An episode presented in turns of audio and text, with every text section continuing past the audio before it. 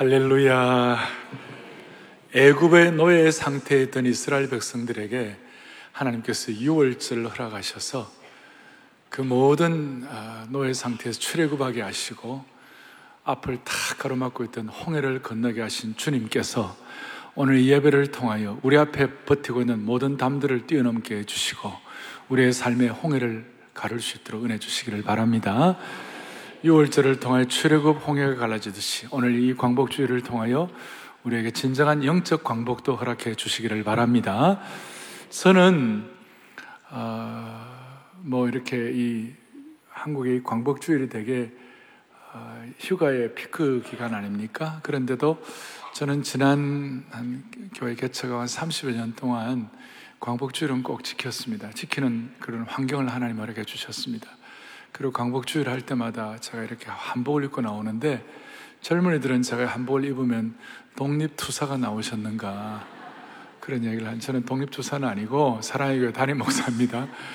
저는 이 한복을 입으면서 제가 마음에, 우리는 두 가지 신분이죠. 하나는 하나님 나라에, 우리는 하나님 왕국의 시리즌, 한국과 하나님 나라의 우리는 일원입니다. 동시에 We are Korean, 우리는 한국 사람들입니다.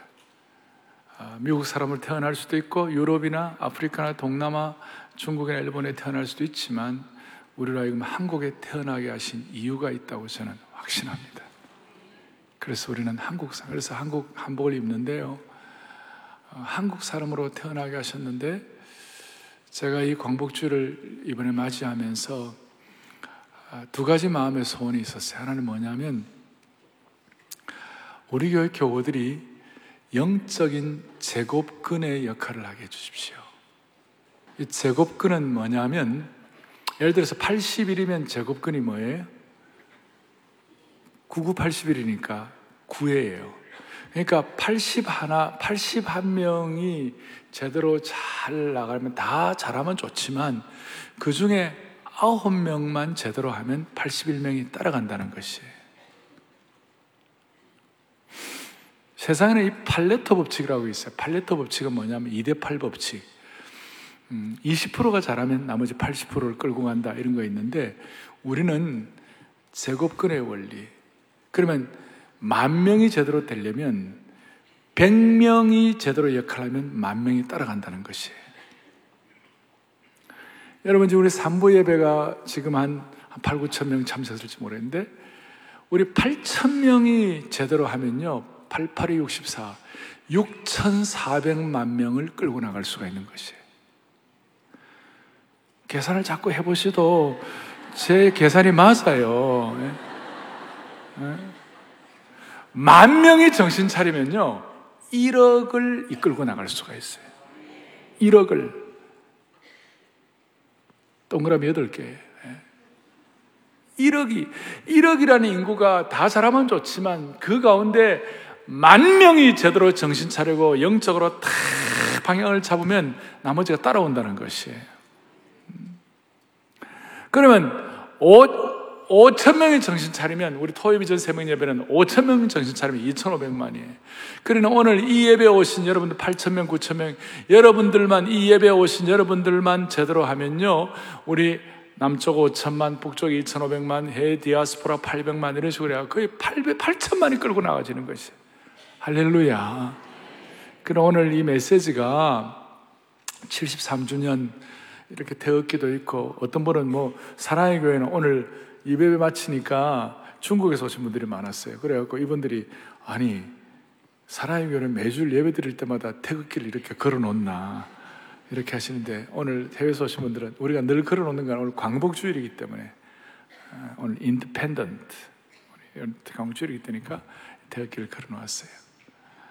그리고 또 하나는 맏딸의 심정이에요. 맏딸.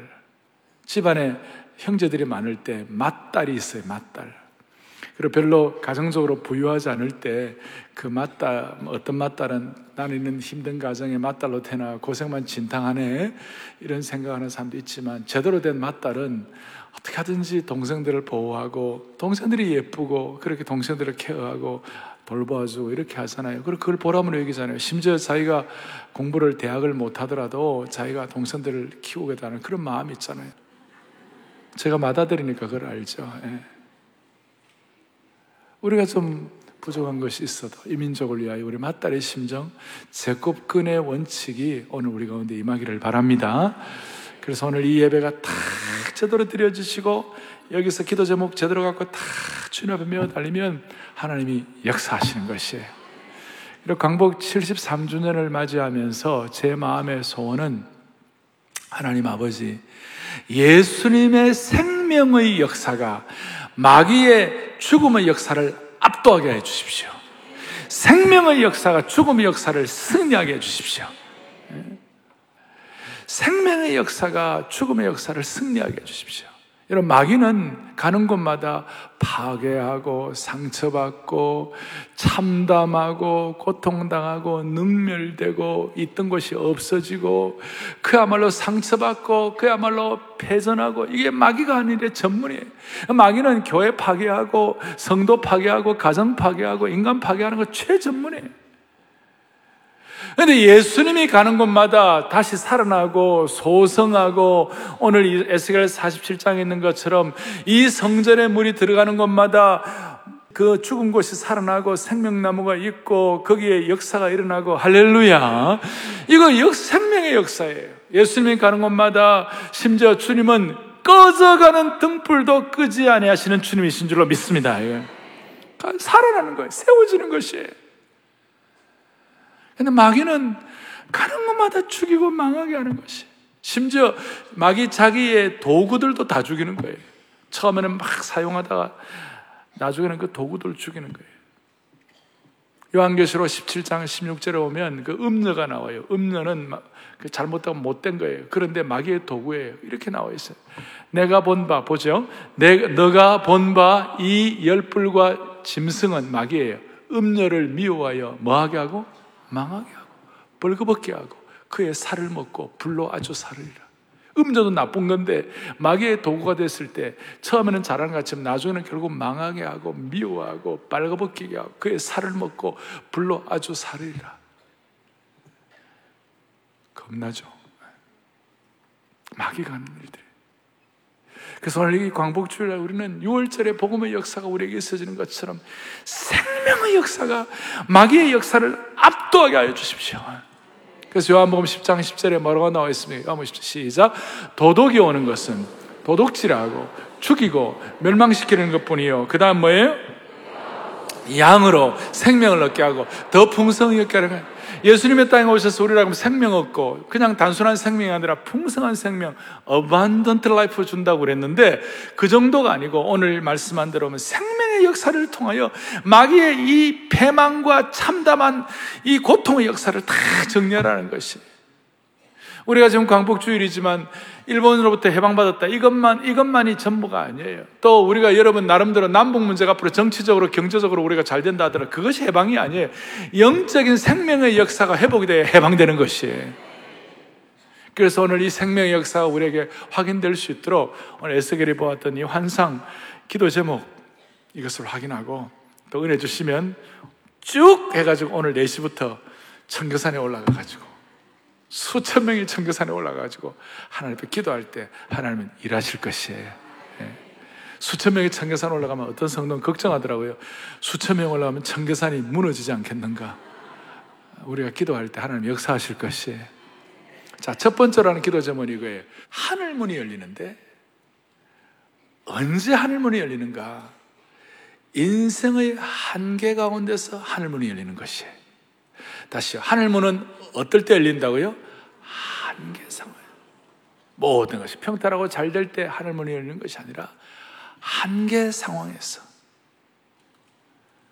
마치 어떻게 다른 길이 없는 그 상황에서 하늘문이 열리는 거예요. 무슨 말이냐면 오늘 에스겔서의 배경을 여러분들이 잘 아시는 대로 이스라엘 백성들 가운데 이름이 겔, 엘 이런 이름들은 다 왕족 출신임을 증명하는 거예요. 다니엘 할 때 왕족 출신이고 에스겔 할 때 왕족 출신인데, 에스겔은 원래 이 제사장 가문에서 제사장이었어요.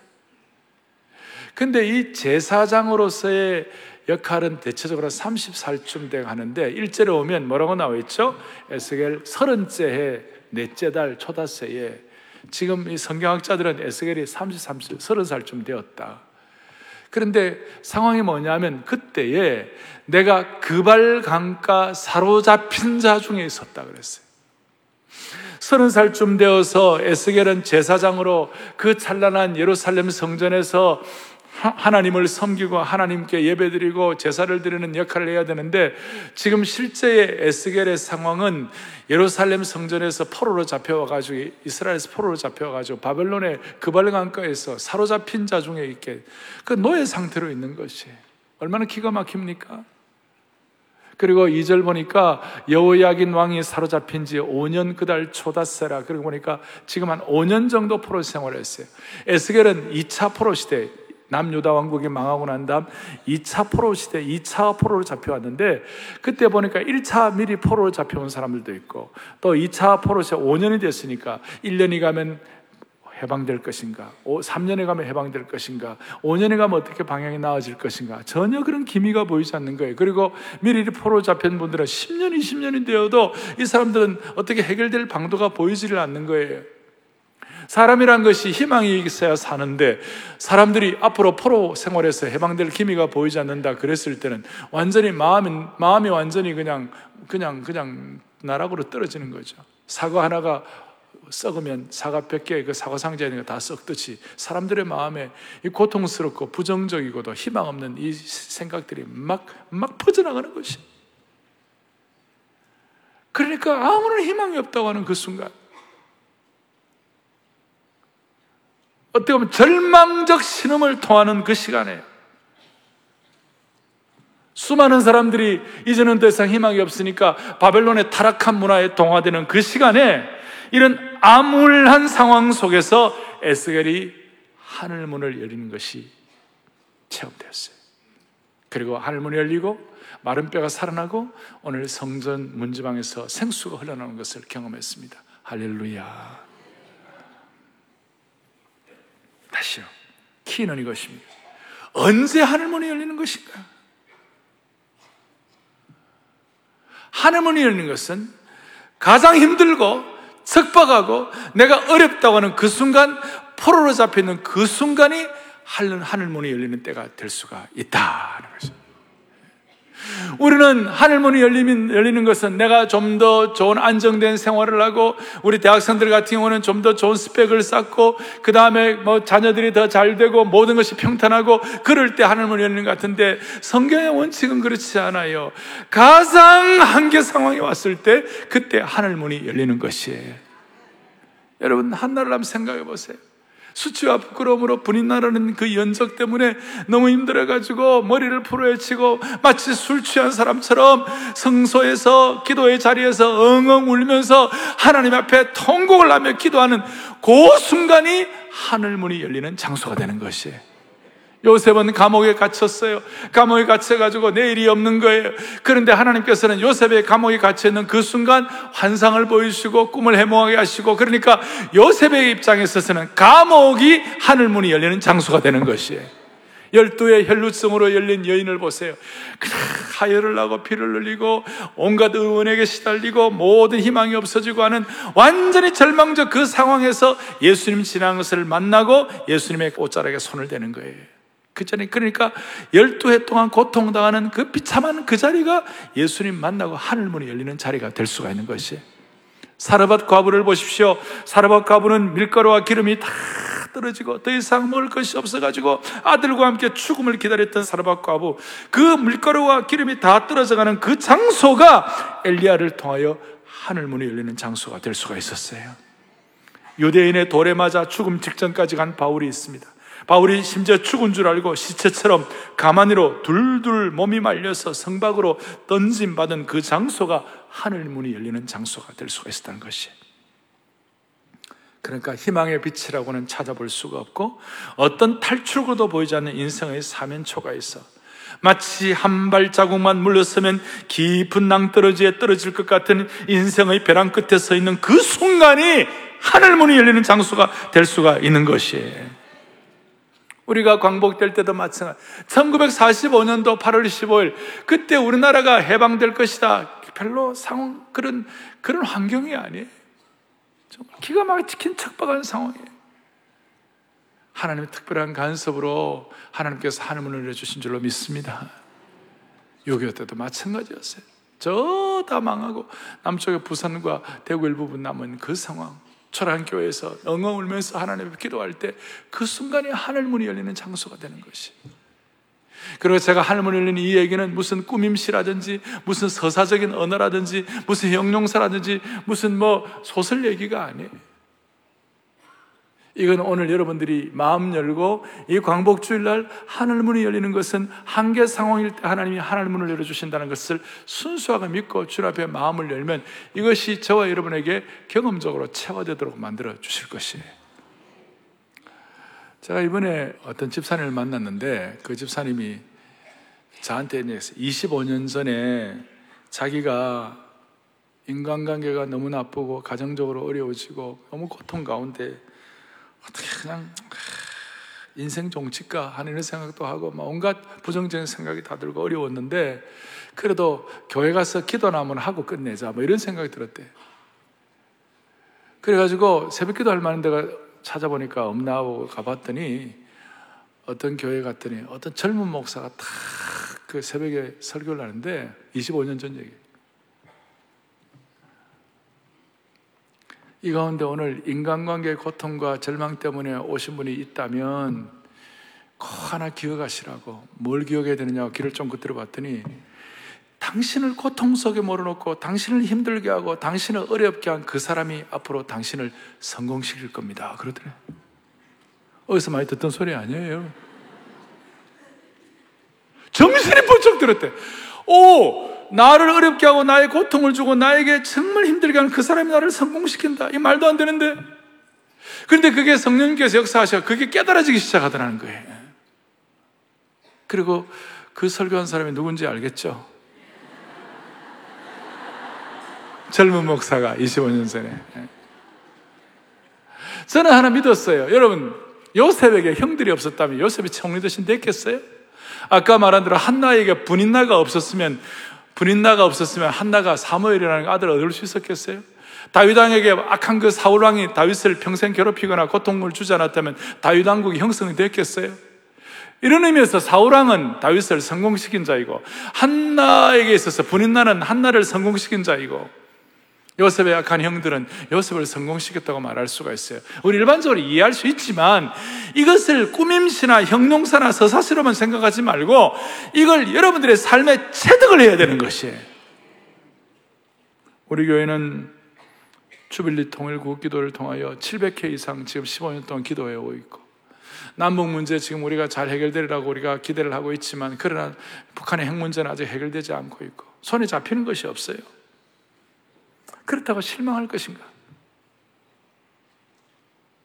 우리가 기억할 것이 있어요.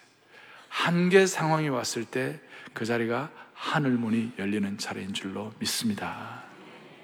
우리는 좀 더 공부 잘하고 좀 더 안정된 직장 얻고 좀 더 가정이 평탄하고 좀 더 해결이 되면 좋겠다라고 생각하는데 하나님은 하나님의 방법으로 척박한 상황에서 하늘문을 열어주셔서 해결하시는 것이에요. 오늘 청교산에 가서 뭐 할까요? 저는 청교산에 올라가고 오늘 오후에 기도할게요. 주여 하늘문을 열어 주시옵소서. 스폴전의 기도를 제가 하고 싶어요. 스폴전 간절한 기도는 대포알처럼 날아가 하늘문을 활짝 열어 젖힐 것이다. 그래서 간절한 기도는 이런 마음의 손을 가지고 주님 앞에 한계 상황에서 기도할 때 하나님은 하늘문을 열어 주실 줄을 믿습니다. 그럴 때 주께서 문을 열어주신다는 것이. 두 번째 기도 제목은 자 하늘문은 하늘에서 하늘문이 열리는데 그럼 이 땅에서는 내가 하늘문이 열린다는 것이 내게는 어떤 의미인가? 에스겔은 오늘 하늘문이 열리니까 마른 뼈가 살아날 뿐만 아니라 오늘 여러분들이 에스겔 47장의 본문을 보았는데 이 본문에서 뭐라고 얘기하고 있습니까? 성전에서 물이 흘러나오는 거예요. 그러니까 하늘문은 열리고 이 땅에서는 성전에서 물이 흘러나와 그 물이 생수가 되어서 그 물에 발을 적시고 무릎을 적시고 허리를 적시고 온몸이 다 수영할 온몸을 담글 정도로 그런 생수를 직접 체득할 수 있다는 것이에요. 그리고 그 생수가 흐를 때에, 하늘문이 열릴 때, 성전에서는 생수를 체험하게 될 때 무슨 일이 납니까? 오늘 8절 9절, 특별히 9절에 보십시오. 이 흘러내리는 물로 그 바다의 물이 되살아나. 여러분 9절 한 번 더 봉독하겠습니다. 같이 보죠. 이 강물이 이르는 곳마다 번성하는 모든 생물이 살고 또 고기가 심히 많으리니, 이 물이 흘러들어가므로 바닷물이 뭐예요? 되살아나겠고, 이 강이 흐르는 각처의 모든 것이 뭐가 되는 거예요? 살 것이다. 모든 것이 살아나겠다. 물고기가 살고, 죽은 사회가 다시 생명의 역사가 일어나는 바다가 되고, 나중에 이것은 상징적으로 뭘 설명하느냐? 정말로 70년 뒤에 이스라엘 백성들이 다 포기하고, 다 극한 상황 다 하고, 다음 이제는 마음이 안 된다 그러고, 다 어려운 건데, 딱 70년 뒤에 이스라엘 백성들을 하나님께서 다시 회복시키시고 해방을 주시고, 이것이 이제 좀 더 성경이 계시적으로 발전이 되면, 이 성전은 신약시대에 예수 그리스도께서 우주적 성전이 되세요. 예수님을 통한 생수의 강을 경험하는 사람들마다 인생이 바뀌는 것이에요. 그래서 요한복음 4장에 보면 수가성 우물가의 여인은 남편이 5이나 있었고, 인생 살기가 너무 부끄러워 아침 저녁으로 물도 못 기르러 나오고, 낮에 아무도 없을 때 혼자 조용히 나오는 그런 여자였어요. 예수님 뭐라고 그랬어요? 그 여인에게, 이 육신의 물을 먹는 자마다 다시 목마르겠지만 내가 주는 생수의 물을 마시면 그가 그 속에서 영원히 목마르지 않는 생수가 되리라 그랬어요. 그 여인이, 그 메마른 여인이 예수님 우주적 성전 되시는 예수님 만나고 난 다음에 완전히 생수를 경험한 것이, 그 예수님을 만나 생수를 경험한 이 상황에 대해서 마르틴 로이드 존스 목사님 같은 경우는 생수를 경험한 인생에 대해서 얘기하고, 이렇게 얘기하고 있는 거예요. 같이 보죠. 생수를 경험한 여인의 삶이 뭐예요? 송두리째 바뀌는 거예요. 그 다음에 완벽한 혁명이 일어난 거예요. 무에서부터 완전한 충만으로 옮겨가는 놀라운 변화가 일어나는 것이에요. 할렐루야.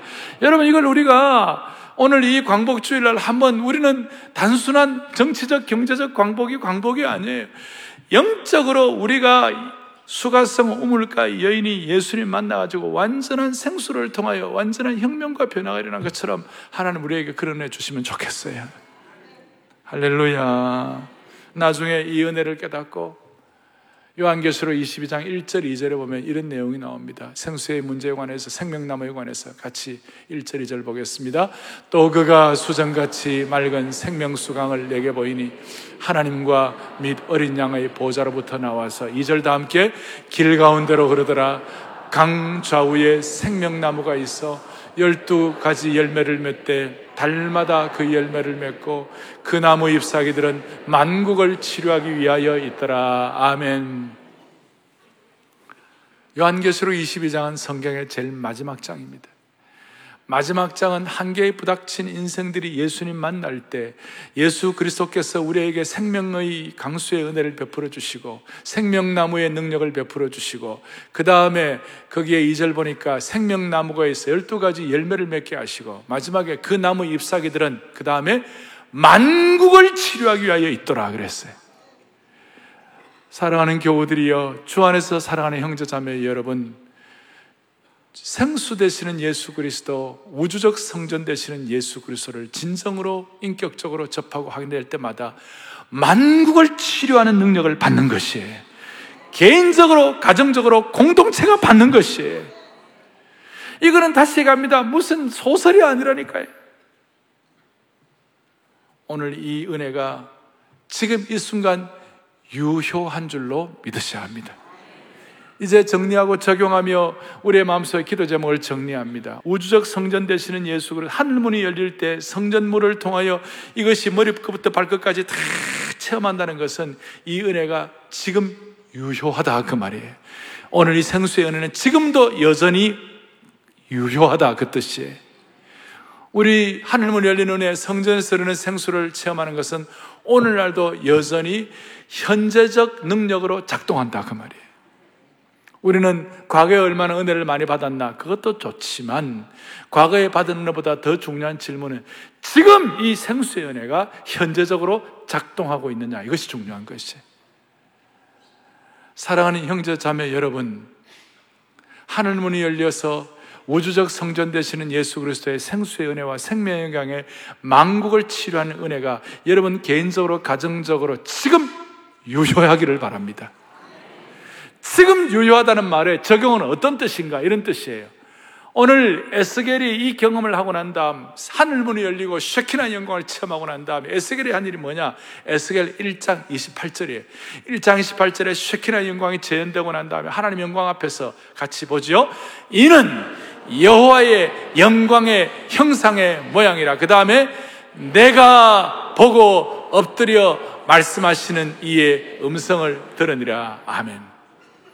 하늘의 영광과 하늘의 문이 열리고 성전의 생수의 은혜를 체험하게 되면요, 자기도 모르게 자연스럽게 나타나는 우리의 몸의 현상이 뭐냐? 하나님 앞에 납작 엎드리는 것이에요. 보고 엎드려서 겸비하게 하나님을 경배하게 되어 있는 것이에요. 이걸 다른 말로 하면 무슨 뜻인가? 주님 앞에 겸비하게, 하나님 앞에서 겸손한 인생이 된다, 그 뜻이에요. 하늘문이 열리면 내가 그걸 경험해가지고 하늘을 날 거예요? 무슨 50m, 100m를 뛸 거예요? 아니에요. 하늘의 은혜를 경험한 사람은 예외 없이 저와 여러분 모두가 다 하나님 앞에서 겸비한 자가 된다는 것이에요. 겸손한 자가 된다는 것이에요. 여러분, 겸손이라는 것은 어떤 겉으로의 태도가 아니에요. 우선적으로 겸손한 것은 뭐냐면, 하나님 앞에 겸손하다는 것은, 하늘의 은혜를 경험한 사람들은 어떤 특징이 있느냐면 하나님 없으면 못 사는 것이에요.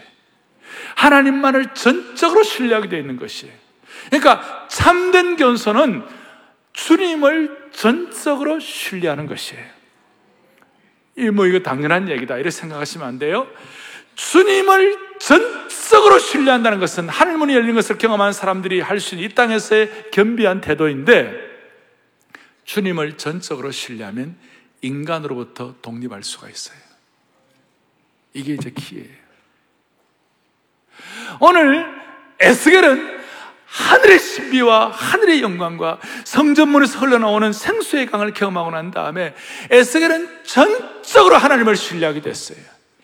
그 과정, 중간 과정 가운데 에스겔도 열받고 상처받고 찔레와 가시가 있고 마음에 분하여 막 화가 나고 이런 일 다 있었지만, 오늘 이 사실을 경험하고 난 다음에 에스겔에게 놀라운 겸손함이 생기고, 그 겸손함의 핵심은 하나님을 전적으로 신뢰하는 것이었어요. 하나님을 신뢰하게 되니까 사람으로부터 독립하는 것이에요. 이게 왜 중요합니까? 오늘에게 제가 아까 인간관계 고통 가운데 갔더니 어려운 사람들이 나를 성공시키는 자다, 그런 얘기를 했습니다만은, 오늘 이 자리에도, 오늘도 남편 때문에 고통당하고 아내 때문에 고통당하고 자녀들 때문에 수많은 심각한 기도의 제목 같고 인생 살맛이 안 나고, 내 인생 다 걸었던 자녀가 부모를 배신 때리고 그럴 때 부모는 살맛이 안 나잖아요. 다른 말로 하면 이런 뜻이에요. 우리가 너무 사람에게부터 독립하지 못한다, 그 뜻이에요. 여러분, 한국의 이 강력한 진영 논리, 이 세대 차이, 그 다음에 또 한국의 어떤 이념만의 문제, 나하고 안 맞으면 마음에 상처 많이 받잖아요? 살아가면서 그런 어려움이 없는 사람 어디 있겠어요? 여러분, 댓글 보면 속상한 일이 한두 가지 아니잖아요? 그렇지만 근본적으로는 댓글이 어떻든 사람들이 어떻든 우리에게는 사람에게 얽매인 사람들이 아니에요. 사람으로부터 독립하는 사람들이에요. 우리는 하나님을 전적으로 신뢰하는 사람들이에요. 이게 겸손의 핵심이에요. 그런데 다들 거꾸로 살고 있는 거예요. 하나님으로부터는 독립하고 사람에게는 너무 의존되어 있는 것이. 사람에게 너무 의존되어 있으니까 사람 때문에 너무 고통받고 너무 상처가 많아요. 사랑하는 교우들이요, 우리가 아무리 남편과 아내가 소중하고 다 하지만 우리는 근본적으로 우리는 하나님께 의존된 존재임을 믿으셔야 되는 것이. 사람으로부터는 독립하는 것이에요. 사람을 사랑하고 사람을 아끼고 사람을 귀하게 생각하지만, 그러나 근본적으로는 우리는 사람으로부터 독립해야 하는 것이에요. 이것이 오늘 진정한 광복입니다. 이것이 진정한 해방인 것입니다. 오늘 이 해방, 오늘 교회 내에 수많은 사람이 예수 믿는다고 그러지만 껍데기만 그리스도인들, 무늬만 그리스도인들이 너무 많아요. 거꾸로 하는 거예요. 하나님으로부터는 독립하고 사람에게는 너무 의존되어 있어가지고 날마다 상처받고 날마다 고통하는 것이. 오늘 찬양대, 오케스트라 하나님으로부터 의존되고 사람으로부터는 독립하기를 바랍니다. 조금 더 확실하게 응답할 수 없어요. 우리 온 교우들 하나님에게는 완전히 의존되고 사람으로부터는 독립할 수 있기를 바랍니다. 사람들의 반응 때문에, 사람들과의 관계 때문에 일희일비하는 그런 샬로한 인생 되지 말기를 바라는 것이에요. 우리에게는 해방이 필요한 것이에요. 진정한 광복이 필요한 것이에요. 다시요, 정치적 광복, 경제적 광복이라고 그것이 광복이 아니에요. 영적으로 광복을 해야 되는 것이에요. 영적인 광복은 하나님과 전적으로 의탁되어 있는 것이에요. 그리고 하나님께 전적으로 의탁된 겸손한 사람들에게 나타난 두 가지 특징이 있어요. 한 가지는 뭐냐? 오늘 이 자리에 탁 앉아있으면 마음이 뭉클한 거예요. 자기도 모르게 기도하는 제목이 뭔지 알아요? 하나님 아버지, 지난 한 주간 동안 나는 하나님하고 깊은 관계를 맺고 살아야 되는데 하나님 잊어버리고, 어떨 때는 하나님의 사랑을 배신하고, 어떨 때는 하나님 모른 채하고 이렇게 마음대로 살다가 오늘 왔는데, 주님은 내가 주님 모른 채하고 주님 배신 때려 그래도 주님은 여전히 나를 보호하고 계시니 나는 너무나 감사합니다. 나 같은 인생을 오늘까지 이렇게 붙잡아 주시고, 나 같은 인생 주님 잊어버리고 부족해도, 주님 배신 때리고 주님 앞에 참 안타까운 일들 많아도 하나님 오늘도 나를 붙잡아 주시고 오늘 눈동자같이 지켜주시니 주여 감사합니다. 그 눈물이 나는 거예요. 그것이 겸손한 자의 특징이에요. 한순간도 우리를 잊지 않으시는 주님의 사랑에 대해서 눈물이 나는 것이에요. 눈물이 나는 것이에요. 또 하나는, 겸손한 사람은 절대로 남을 비판하거나 남을 저주하거나 남을 공격하지 않습니다. 겸손한 사람은 늘 축복의 근원이 되는 것이에요. 하늘문이 열린 것을 기대하는 사람, 하늘문이 열려서 겸손의 은혜를 받은 사람, 납작 엎드려서 주님 체험한 사람들은요, 남 함부로 공격하고 그러지 아니하고 늘 축복의 통로가 되는 것이에요. 희한해요. 그리고 그렇게 축복하고 그렇게 하면 언젠가는 그 축복이 내게로 돌아오는 것이에요. 그게 다, 이게 내게로 다시 돌아오는 거예요. 그리고 저주하고 공격하고 상처 주면 그게 또 나에게 돌아올 수가 있어요. 그러니까 우리는 늘 주님 앞에서 서는 그날까지 이 겸손의 은혜를 받아야 할 줄로 믿습니다. 제가 이 시차 때문에 한 2주일 전쯤 이렇게 새벽에 잠을 못 자갖고 새벽에 일어나가지고 기도하고 찬송을 하는데, 제 마음속에 한 번도 그동안 16년 동안 불러보지 못했던 찬송이 막 솟아났어요. 한 번도 안 불러봤다. 너무 익숙한 찬송인데, 한 번도 안 불러, 너무 익숙하고 잘하는 찬송인데도 한 번도 그동안 10년 동안 못 불러봤어요. 예수님 사랑해요, 나 주 앞에 엎드려, 그 엎드려, bow down before you, 납작 엎드렸다. 나도 모르게 하나님을 전적으로 신뢰하는 마음 되고, 경배와 찬양 왕께 드리네. 할렐루야, 할렐루야. 사랑하는 교우들이여, 광복주의를 하나의 행사가 아니라 생명의 역사에 동참하고 하늘을 여는 장소가 되게 하시고, 주님 신뢰하고 참 겸손을 배우면, 주님 앞에 내 마음이 납작 엎드려서 고백하면 하나님 이 시간 치유하실 것이에요. 여러분 간절한 기도의 제목으로 소원해 주실 것이에요. 역사하실 것이에요. 이게 믿음이고, 이게 신앙이고, 이게 하나님 나라예요. 다시 한번 영적 제곱근의 원리, 5,000명이 2,500만을 살릴 줄로 믿습니다. 맏딸의 마음, 나 왜 맏딸로 태어났나가 아니라 동생들이 이뻐 보여서 그들을 이렇게 보호하고 도와주는 맏딸의 사명, 오늘 이런 마음 가질 때 하나님께서는 많은 것들을 정리해 주시리라고 믿습니다. 손을 한번 펼쳐보십시오. 우리 오랜만에 예수님 사랑해요. 옛날 가사는 예수 사랑해요, 예수님 사랑해요, 나 주 앞에 엎드려. 1989년도에 이 찬송을 캘리포니아에서 그 백인이 작곡하고, 거기에 흑인들하고 또 거기에 히스패닉 사람들, 또 이런 사람들이 다 마음을 묶어가지고 예수님 사랑해요, 나 주 앞에 엎드려. 이 찬송하면서 수많은 사람들이 치유되고 하나님 앞에 납작 엎드려서 겸손하게 될 때 하나님께서 그 가정과 개인의 문제를 해결해 주셨어요. 선다 앞을 예수님 사랑해요 찬양하겠습니다. 예수님 사랑해요 나 주 앞에 나 주라 할렐루야 경배와 찬양 경배와 찬양과 함께 드리네. 다시 한번 예수님 사랑해요 예수님 사랑해요 예수님 사랑해요 나 주 앞에 엎드려 경배와 경배와 찬양과 함께 드리네. 간절한 마음으로 내 나라 내 조국 생각하며 할렐루야 할렐루야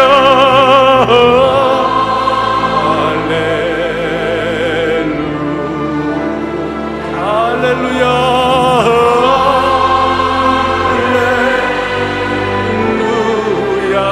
할렐루야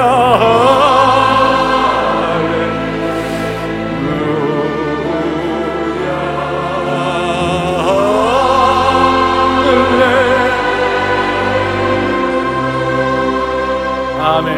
자매들만 예수님을 사랑하여 찬송하는 가운데 형제들은 주여 한계를 돌파하는 하늘문을 열리는 능력과 기적이 일어나게 하여 주십시오. 사모하세요. 그리고 주님 앞에 참으로 겸손하여 무늬만 크리스찬 되지 말고 주님 전적 신뢰하는 하나님 백성 되시면 좋겠어요. 자매들 예수님을 사랑해요. 저는 우리 자매들 찬송하는 천사의 소리에 찬양하겠습니다. 예 사랑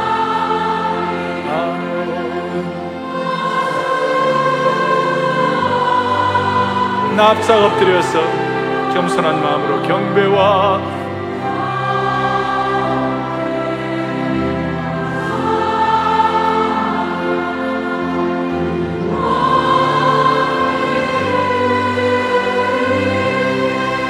할렐루야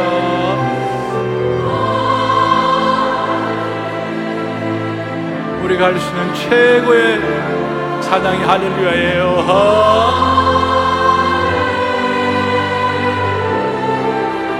할렐루야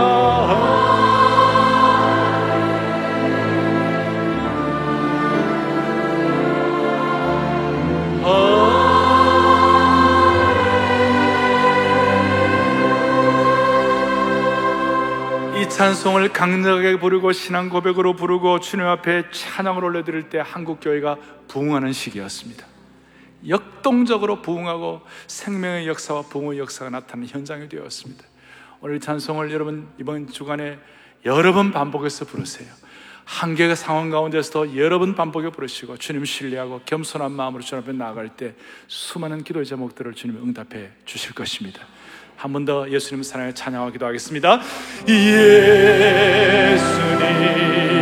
사랑 나 주 앞에 나 주 앞에 엎드려 할렐루야 경배와 찬양과 함께 드리네. 할렐루야 할렐루야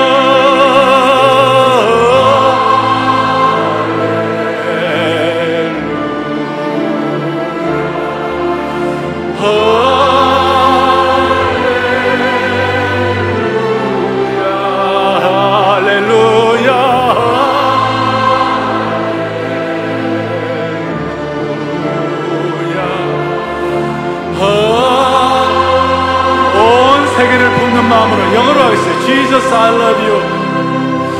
Jesus, I love. I bow down before you. I bow down before you. Praise and worship. Praise and worship to our King. To our King. 할렐루야 할렐루야